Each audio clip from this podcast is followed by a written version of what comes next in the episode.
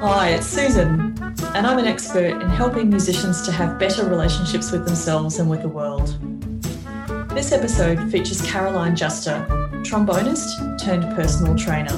And Caroline shares how she navigated the fear and shame around leaving her orchestral performance track studies and how the mental and physical habits from music now guide her philosophy and work as a personal trainer. Enjoy. Welcome to today's episode of the Change Your Tune podcast. I'm your host, Susan Eldridge, and today I'm delighted to welcome our guest, Caroline Juster, who's a fitness professional. Caroline, welcome.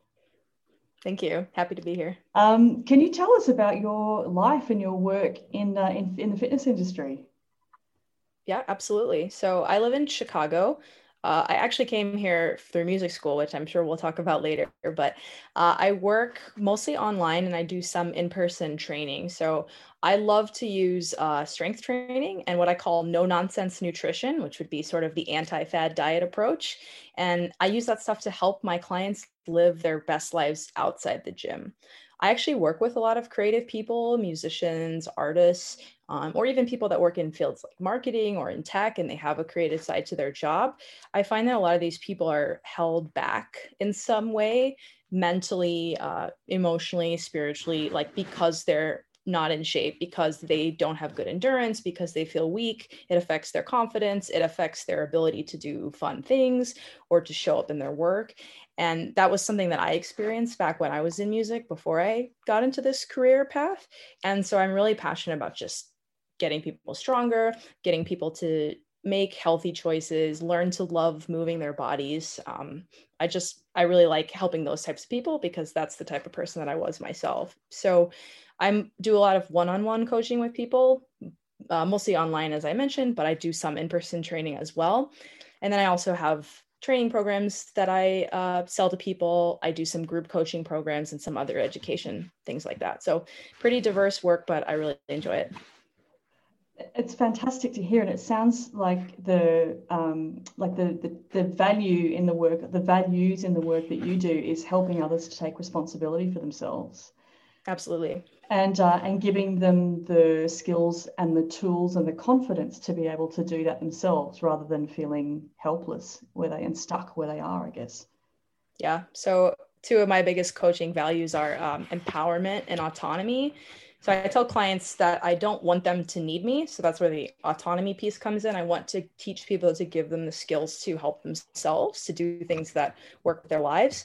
And then I try to take a really positive, empowering spin on things. So much of the fitness industry is so predatory and negative, And I want people to see that even if they're never going to be an elite athlete, or they're never going to step on a bodybuilding stage or something like that, that they can use fitness and use nutrition to just live their version of their best lives. So that's what I'm all about. Carolyn, I think we do exactly the same work, except you just insert the word music back in where you insert kind of fitness or well-being. It's about helping them understand um, the systemic issues in the stories that we're being told about the lives we live and giving them some skills to make decisions for themselves. So that's um, incredible to hear that you that you're doing that with a lot of creative people as well, because you know there's lots of jokes about musicians and exercise, and none of them are good ones. Absolutely, no. um, so you talked about empowerment and autonomy that you value that um, in the work that you do with your clients. But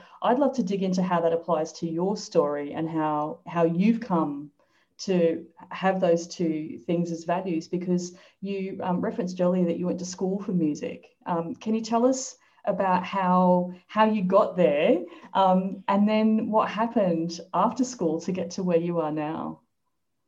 Yes. So I often joke that I'm the last person that I would have expected to be working in my industry. Uh, I was always involved in music from a really young age. I played piano and then I played guitar and then I was singing and I played horn actually for a little bit. And then trombone was my main instrument, my main passion. So I was not a very athletic kid. I my parents made me do sports, but I hated them and I was bad at them and I felt very out of place there, very awkward, like it wasn't for me. Meanwhile, in music, I felt uh, I felt super comfortable. I felt like these are my people. I was naturally gifted and I built on that. Um, I did kind of what I would consider to be the traditional training for a, a brass player in, in the US, at least, where you take private lessons at a young age, you do the honors ensembles in your state and at your school, you do competitions, you do youth orchestras, and then eventually, when you're old enough, you start to do the summer sleepaway programs and things like that. I did all of that stuff. I was really passionate about it. And then I was very excited to be able to go to Northwestern University, which is just north of Chicago, uh, which was and still is a very um, highly regarded school for brass, just in general. Being so close to the Chicago Symphony and the rich brass tradition there is amazing. And that was why I wanted to go there. I wanted to study with the teachers there. I wanted to be able to see the CSO. I wanted to be in that culture. And so I went to music school and I music school was challenging. Um, I don't think that I was emotionally prepared for the things that I was going to encounter there. My studio was supportive. Uh, I think probably more supportive than maybe some other studios, even at my own school. But everything was ruthless and competitive, and um, I feel like I needed a kind of, in retrospect, I needed a kind of teaching, a kind of support that I didn't really get in the conservatory setting. And I didn't know that it was that I needed that even. So I was very unprepared. So, you know, I was going through music school. I was working hard, but perhaps not as successful as I hoped I would be.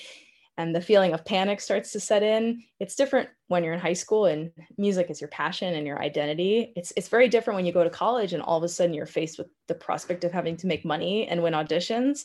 It totally changed it for me. So so that was going on. And then at the same time, after my freshman year of college, I went home for a routine doctor's appointment and I had a health scare. My doctor told me that I was pre diabetic and I was only 19. So this really freaked me out. I was pretty overweight at the time. Um, I had stopped playing sports some time ago. So, and that all of that baggage that I had about working out made me think that, you know, exercise wasn't for me i was sort of doomed to be this way but but this health scare really sparked something in me and i started working out i started changing the way that i was eating and i was be- realizing as i was doing this that this stuff was super interesting to me so i would be at work i had a campus job and instead of doing my homework i was reading training blogs and nutrition studies and i was just learning and really absorbing a lot of stuff so I made this great personal transformation. I was super interested. And my mom told me, oh, you should get a personal training certification because it would be a great part-time job as you're pursuing the music thing as you're taking auditions you know you'll have something else that you can do on the side so i did that and then my senior year at Northwestern, I was uh, training classmates in the music school under the table at a campus gym. There was like a gym that wasn't well staffed. And uh, I was there with people giving them cheap sessions just to get experience. And that was actually the first thing that really showed me that I loved working with musicians in that capacity because all my clients were fellow music students. Then I um, I hit that graduation point, which is really scary. You know, what am I going to do? I'm not taking auditions yet. I don't feel ready. Oh, I guess I'll go to grad school, which is what I did. Um, I went to the San Francisco Conservatory of Music. And while I was out there, I I don't know, I I started falling like even more out of love with music. I was getting much more disillusioned with the whole narrow-minded focus on like the orchestral audition as like the sole thing and I was realizing that I felt other than training, like I didn't really have a lot of other skills. So I was starting to panic even more. Um, the last thing that I did in the music world, which was actually really rewarding, was I, I had left SFCM. I took a leave of absence, but I was in this program with the San Francisco Symphony. It's called Adventures in Music, where we went into schools and we played for little kids. And that was really fun. So that I had like, you know, several months where I was working full time as a professional. And then after that, I basically stepped out of the music world, moved back to Chicago, and started working full time in fitness. So, kind of a wild ride. A wild ride, but not but not uncommon. Uh, which is exactly why we're doing this, why we're having this conversation, doing this podcast. Caroline, what I what I'm hearing so strongly out of that story is that when you were um, striving striving for a set of um, success was when you were striving for a very niche version of success in music that that like you just felt bad. And we you know in school you loved music and it was a really important part of uh, important part of uh, who you are and what you do, and then focusing on that solely with its narrow, as you said, its narrow focus, that you felt bad, but um, taking because you have little control and um, and autonomy as a music student. You're told what generally told what to play in the ensembles, teacher what tells you what to play. So there is there's very little ownership and autonomy of what's happening to you at music school. It happens at you and for you. And then when you found training that gave you that sense of autonomy and suddenly you started feeling good about yourself and about where you could go in the world. So like it's really no surprise that that now comes out as such a, a value in your work with others is that that's exa- exactly the journey you had of, of empowerment and changing the way you your emotions changing the way you're experiencing your, mo- your emotions and that then having a flow and effect to the way that you feel about being in your body. So it's a yeah it's a phenomenal story and yeah. Um, yeah, I just, I'm really interested to hear then. So once you had that um, outreach experience with the orchestra, with their Adventures in Music program, which was so great to hear that you had a positive um, experience on your instrument and, you know, music as service, music is helping others. And you said you, you stepped away. Can you tell me a little bit more about, about that really about that time? Like what what was the decision making process?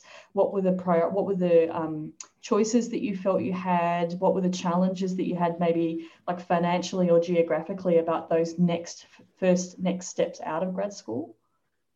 Yes, so it was a very challenging period for a lot of reasons, um, some of which I've already mentioned, just that fear of what am I going to do as I'm looking at job sites trying to apply for jobs. I don't have any kind of experience. I don't have internships. Um, i don't have a lot of the like basic qualifications that some of these office jobs had that i applied for and of course didn't get any responses for. Um, i think part of that too was maybe this is a product of being in music or maybe this is just the way that our world views careers in general but i didn't think that training could be like a real career and i had kind of very narrow set um, lanes, if you will, of what people could do. So I had done the music lane, and then I was getting some pressure from family members. It's like, oh, well, you're in training, so you should go to med school because that's the you know, quote unquote acceptable path. And I lacked context to see that there are plenty of people that are working as entrepreneurs that are creating their own kind of jobs, and that honestly, you don't even need specific education to do those kinds of jobs. And in fact, having a creative education is very helpful. But so that was part of it was just not having the vision really to know what I could do or to know that I could make it in this new thing that I was exploring. There were certainly other issues as well. Um, geographic you mentioned so i had moved to san francisco i had spent quite a lot of money it's not cheap to live there um, i had drove myself out there moved away from the midwest and now i was facing the prospect of how am I going to, I'd left school, how am I going to support myself in this expensive city? I only have so much savings. You know, there's, there's pressures in addition to the, um, just making the decision of like joining the adult world and figuring out where you're going to be and how you're going to pay for things. Uh, I think a big part of it too was just that shedding the identity of being a musician. I had this experience in school. I'm sure other people have felt the same, where if somebody left the program to pursue something else. It was it was like a shame thing. So instead of it now i would say oh that good for that person. Like they realized that this wasn't for them um, and they're pursuing something that's better. Like and you know maybe the fact that they did it earlier is going to better prepare them uh, versus someone who stayed music out of fear.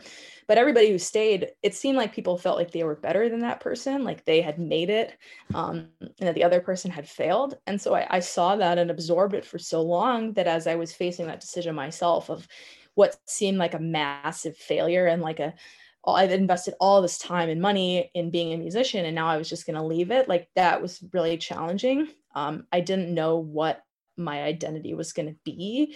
I had some ideas perhaps, but I felt like in a way I had to like create myself from scratch, especially after the narrow-minded, like relentless path of the conservatory where you're told over and over directly or indirectly that it's either orchestra or teach and those are the only acceptable jobs so there was a lot of uncertainty like external and then internal just trying to figure all of that out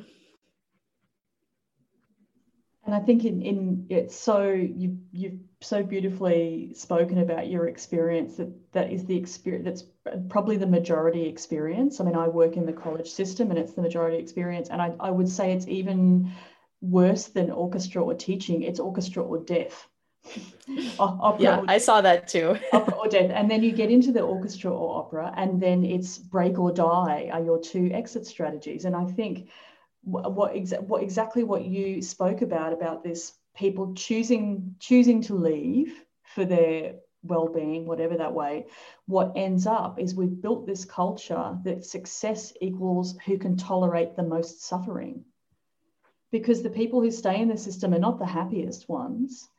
They're the ones who've got the deepest well to suffer. And then they're the ones that work become do their DMAs. I'm, I'm, and I'm throwing a really, you know, I'm throwing a big blanket over a lot of people here, but but this is from years of working in this sector. Is they go to grad school and they go do their DMA and they get a TA job in college and they they work their way up through the ranks and all the the, the fundamental value that they bring is their ability to absorb and tolerate suffering in a system that is not designed around the human experience and then they get into orchestras and the same thing happens. And you know maybe there are moments of um, meaning and joy but the whole system is really not built around um, people being well and being able to articulate their version of what success looks like for them and the schools celebrating and championing that. So yeah, it's really, really problematic because then that feeds back to exactly what you said about when I finished. I think the words you said was, I don't have any experience. You know, and like I've just written the great big, oh, yes, you do. Yes, you did. Um, but you did That realization came later, yes. Yeah, yeah. And imagine if you'd had someone say to you, actually, here's here's the skill that you have that you've gained. Here's um, here are people applying that in lots of different ways the qualifications that you have that have uh, the training that you've had that's taught you to think in a certain way and see the world in a certain way is really valuable because that's what's going on is especially now last year 2020 and going to be this year 2021 for those music grads it's even worse for them than it was for us because the sector's been decimated and there's going to be a contraction um, and unless we have these stories of I did I studied music and I either loved it or it was meh or it was I you know it broke me. Um, but here's what I'm doing now with my skills and here's how my skills directly make me really great at this work that I choose to do now. So um, this whole set you talked about set in a lane and the problem is that the the stories that are presented about success are so narrow and um, yeah, one that was big at Northwestern, at least that I got, was this idea that if you even had like a backup plan, that that was admitting defeat. That like exploring other skills or other areas meant that you were taking time away from music, which meant you weren't hardcore enough and you were never going to succeed. And that wasn't necessarily spoken by the professors, but everybody knew that. And so that is also really damaging because it prevents people from exploring other interests or things because they think, oh, then I'll never be successful. And just making a leap back to what you were saying, also, uh, uh, and again, I'm not um, not making any judgments about the teaching at Northwestern or the college, but you were saying when you got to college, that was when it was really challenging, and the emotional support that's needed um, for all music students was non-existent and it was ruthless and competitive. And I'm, I'm making an assumption, but I'm guessing the general theme was, well, you just need to practice more. And yeah. that's, that's and then yeah, and then anything other than practicing is wasting your time.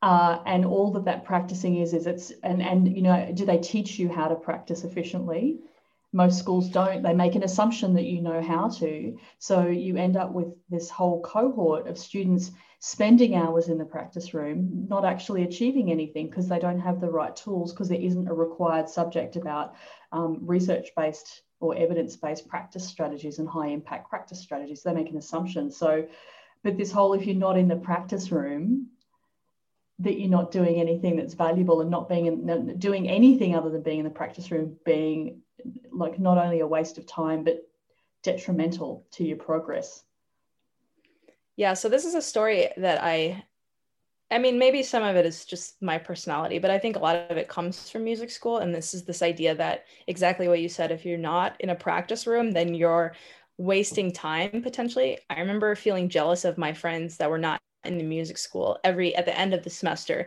they would take their finals and then i felt man they can go home and relax meanwhile for me it never ends. And this is something that i've struggled with even in my current job is it's hard to shake this story that you build in your head that if you're not always working and always being productive that you're not being as valuable or you're not as worthwhile. And so i think that music schools could do do better in that regard. Yeah.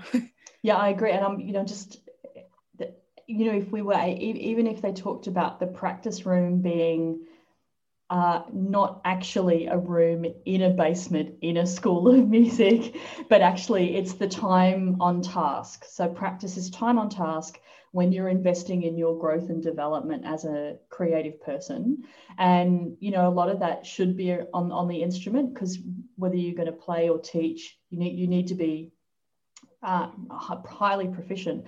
And also there are other things that are practice that are part of your practice um, that you need to invest in. So they could really, it would, wouldn't be much to change their use of that word um, to include things like, you know, going to other, going to college, going to the um, concerts of your colleagues or um, looking after yourself as you've, you know, as was your experience, like doing a workout because your body's a machine and, and um, it needs to be part of the story of your artistry. So yeah, it wouldn't be hard to change that.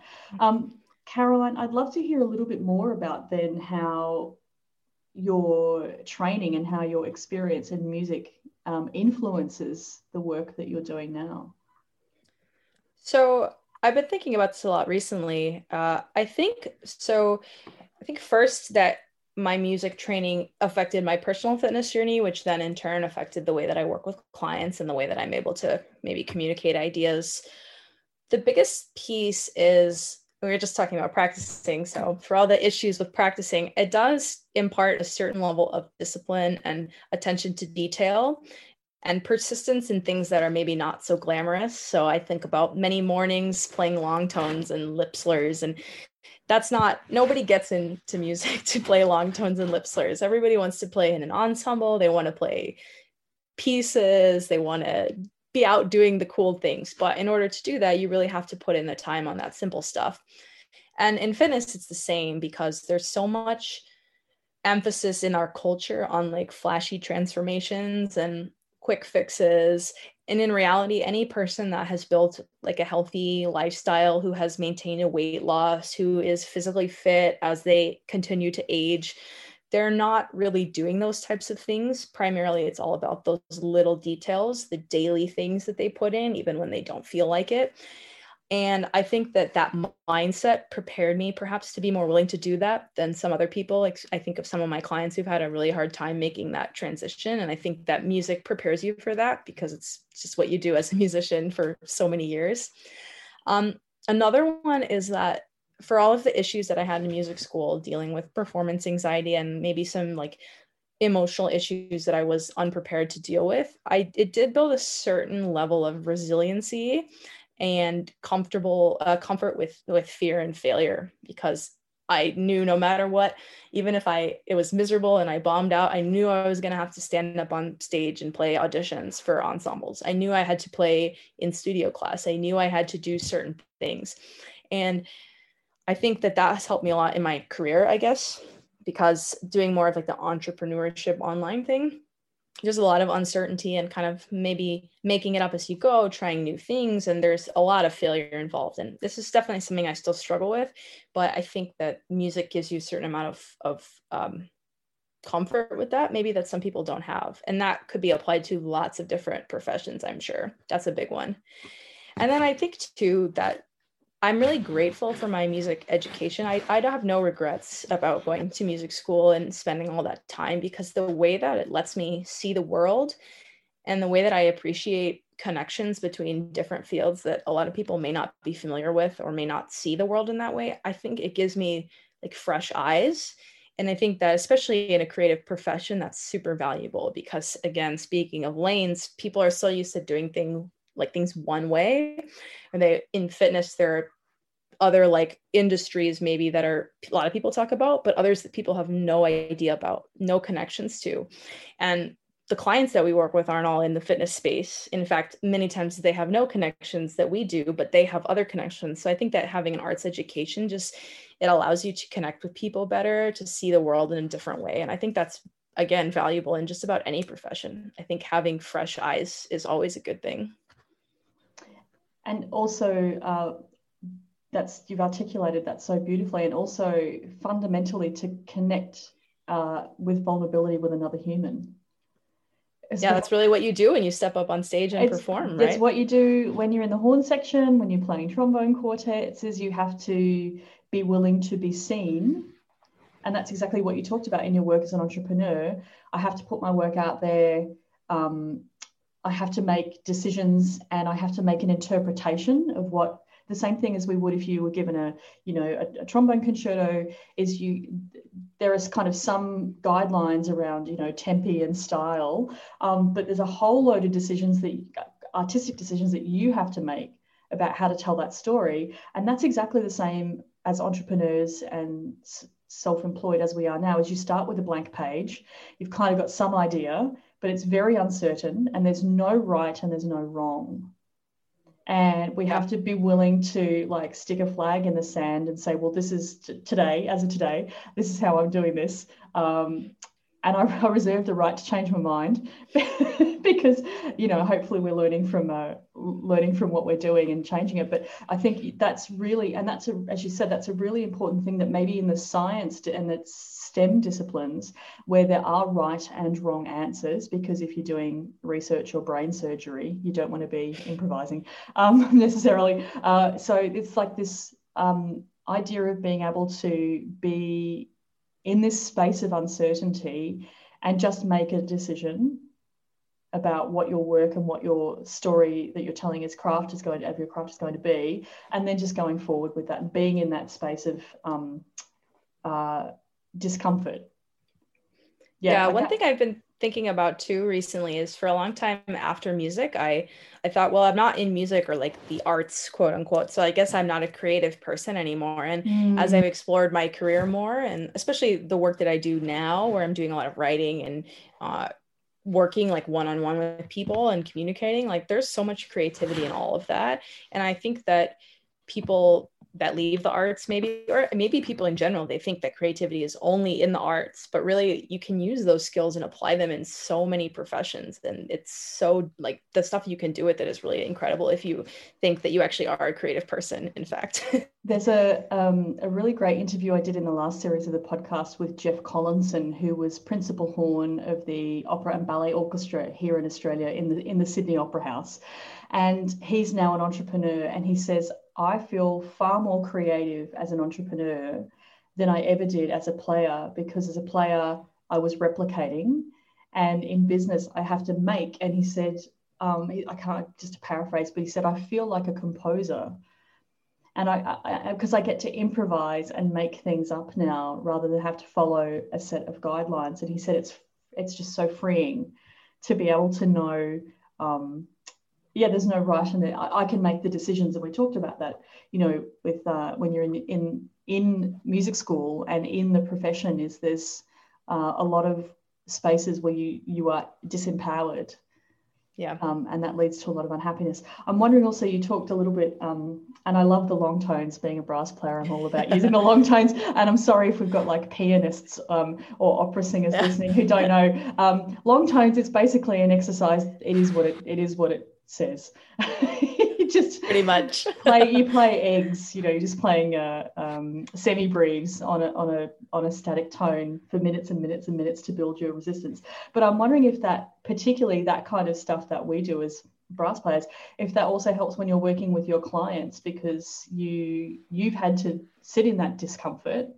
And when you're working with clients if, if that's if that helps you help them yeah, I think so. So I think part of it is that piece of just talking people through the expectation that some things are not going to be especially fun and that that's okay and that's the way that it is and like why are we doing this what bigger picture is this in service of i think too um there's a particular kind of mindfulness. This is a little bit of a side thing, but that you bring to when you're playing long tones. I mean, in, at least in the style of teaching that is the Chicago School of Brass, the whole idea is that you sing in your head and then what that comes out of the horn. And so you really have to be very focused on what you're doing. And I try this is another one of my coaching values is i try to help people become more in touch with like what they're doing what choices are they making this is especially relevant when it comes to food but how can we be like more present and more engaged with what we're doing and so it's a little less direct but i think that that kind of mindset translates really well to fitness as well and i think particularly um, where this could be really valuable is in like i have teenage um, teenage uh, children. And I see the mindlessness that social media provokes in them. And it's designed, there are people that are way smarter than you and I who are like experts in manipulation of our attention. Um, it's designed to do that. Um, so simply, you know, that that's something I think that that could be really crucial is in in this generation that have grown up being mindlessly scrolling um, is building the skills around mindfulness and attention. Where where is your attention and what are you thinking about right now? And uh, because it's we're up we're faced we're fighting an uphill battle against people who are smarter than us to manipulate our attention onto a screen. Right, so, and that's yeah. actually why I've been thinking about that connection. Is for me personally, as I've been working more online, I'm also prone to scrolling and reading the news and doing things that are not productive. And when I find myself getting sucked into those holes, one of the things that I do now is I pull out my trombone and I play long tones and lip slurs. That's literally what I do. And it it helps me get more centered and then i get a nice break from work and then i can go back and feel refreshed so I, that's i've literally been using that tool recently and so i could see how for kids or anybody really that that could also be helpful that's amazing. We should rebrand the trombone as the anti-Instagram. yes, the, the ultimate anti-Instagram tool. Um, so that was the next question I was going to ask, um, Caroline. Is what? Where is music in your life right now? What purpose does it serve for you? So this has changed a lot in the last year. Um, when I stepped away from music, when I moved back from San Francisco, there was just so much hurt and like pain associated with music that I knew that I needed a big break.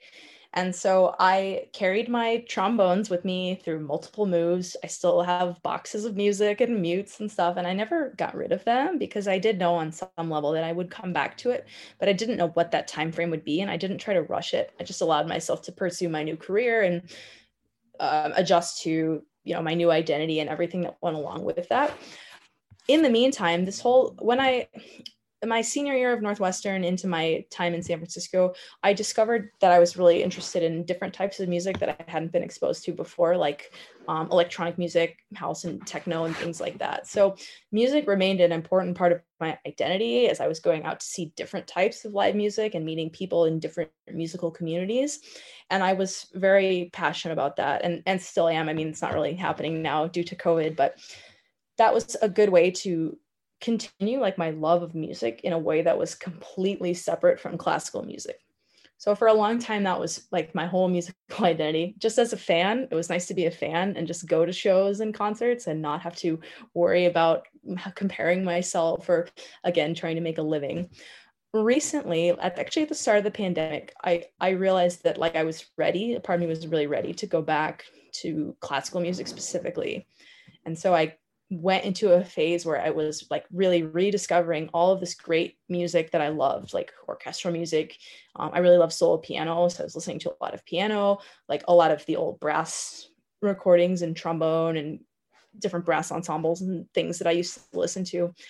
And I was just really like falling back in love with the music. Of course, at the same time that I wasn't able to go to concerts, which is kind of a shame, but and then shortly after that, I decided that I was ready to start playing again.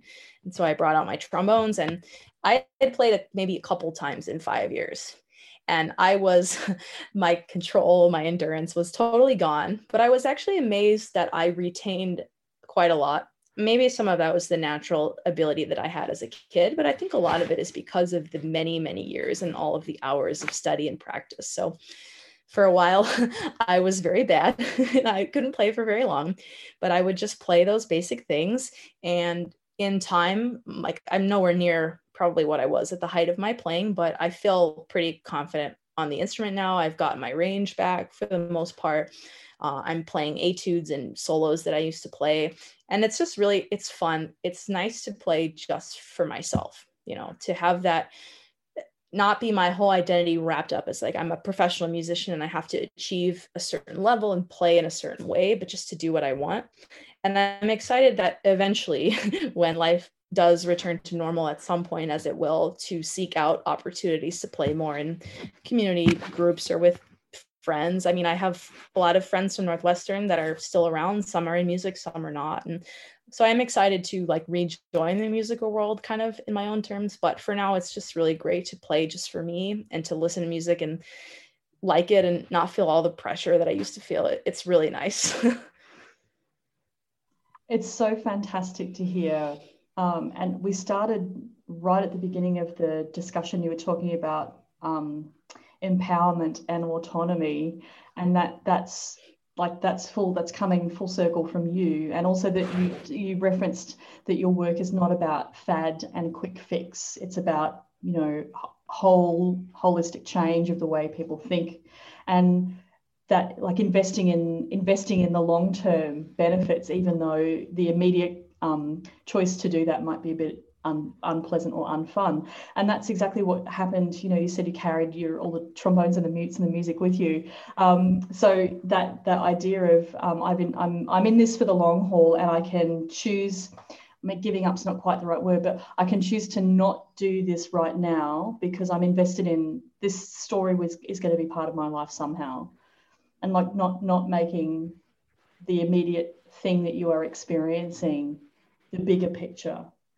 Uh, yep. That's yeah, exactly what you've just referenced in in the last couple of years, and then coming back and in the work that you do with the clients. So it's um, this is all comes from music education, right? Yes, it really does.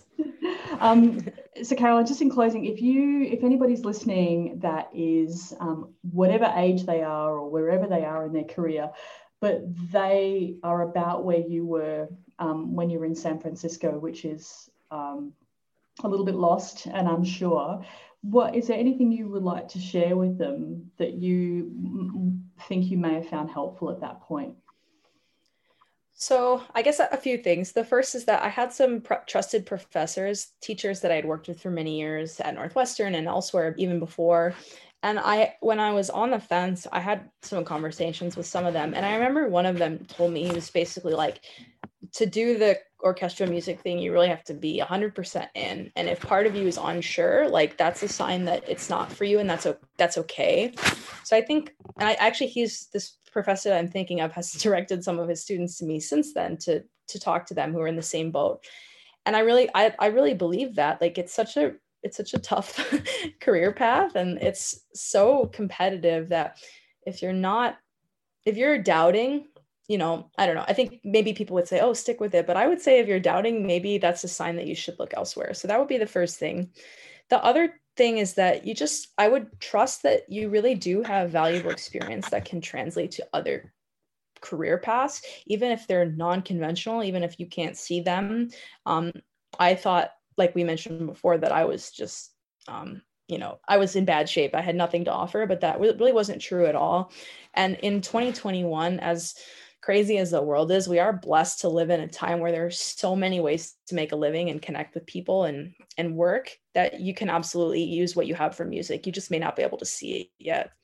And the last thing is related to that, but just like if trust that everything will work out, especially if people are younger and you don't have a lot of life experience like I was. I think everything seems like the end of the world and there's so much fear.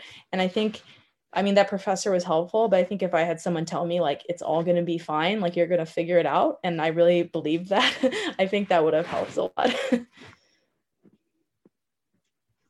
uh, and I, I think the the word you just used about believe is really really crucial. Like that that's been um, one of the things that I have had come out of of 2020 and um, and all the lockdowns and the change, you know, the loss of work at my end was if I don't believe it's going to be different, that it can be different, then I'm going to suffer. So I, I, either need to I either need to believe and take the steps in the direction of what I want to achieve and the change I want to make for others, and believe that it will be okay, or I have to choose to go do something else. Because if I can't believe in it, I can't.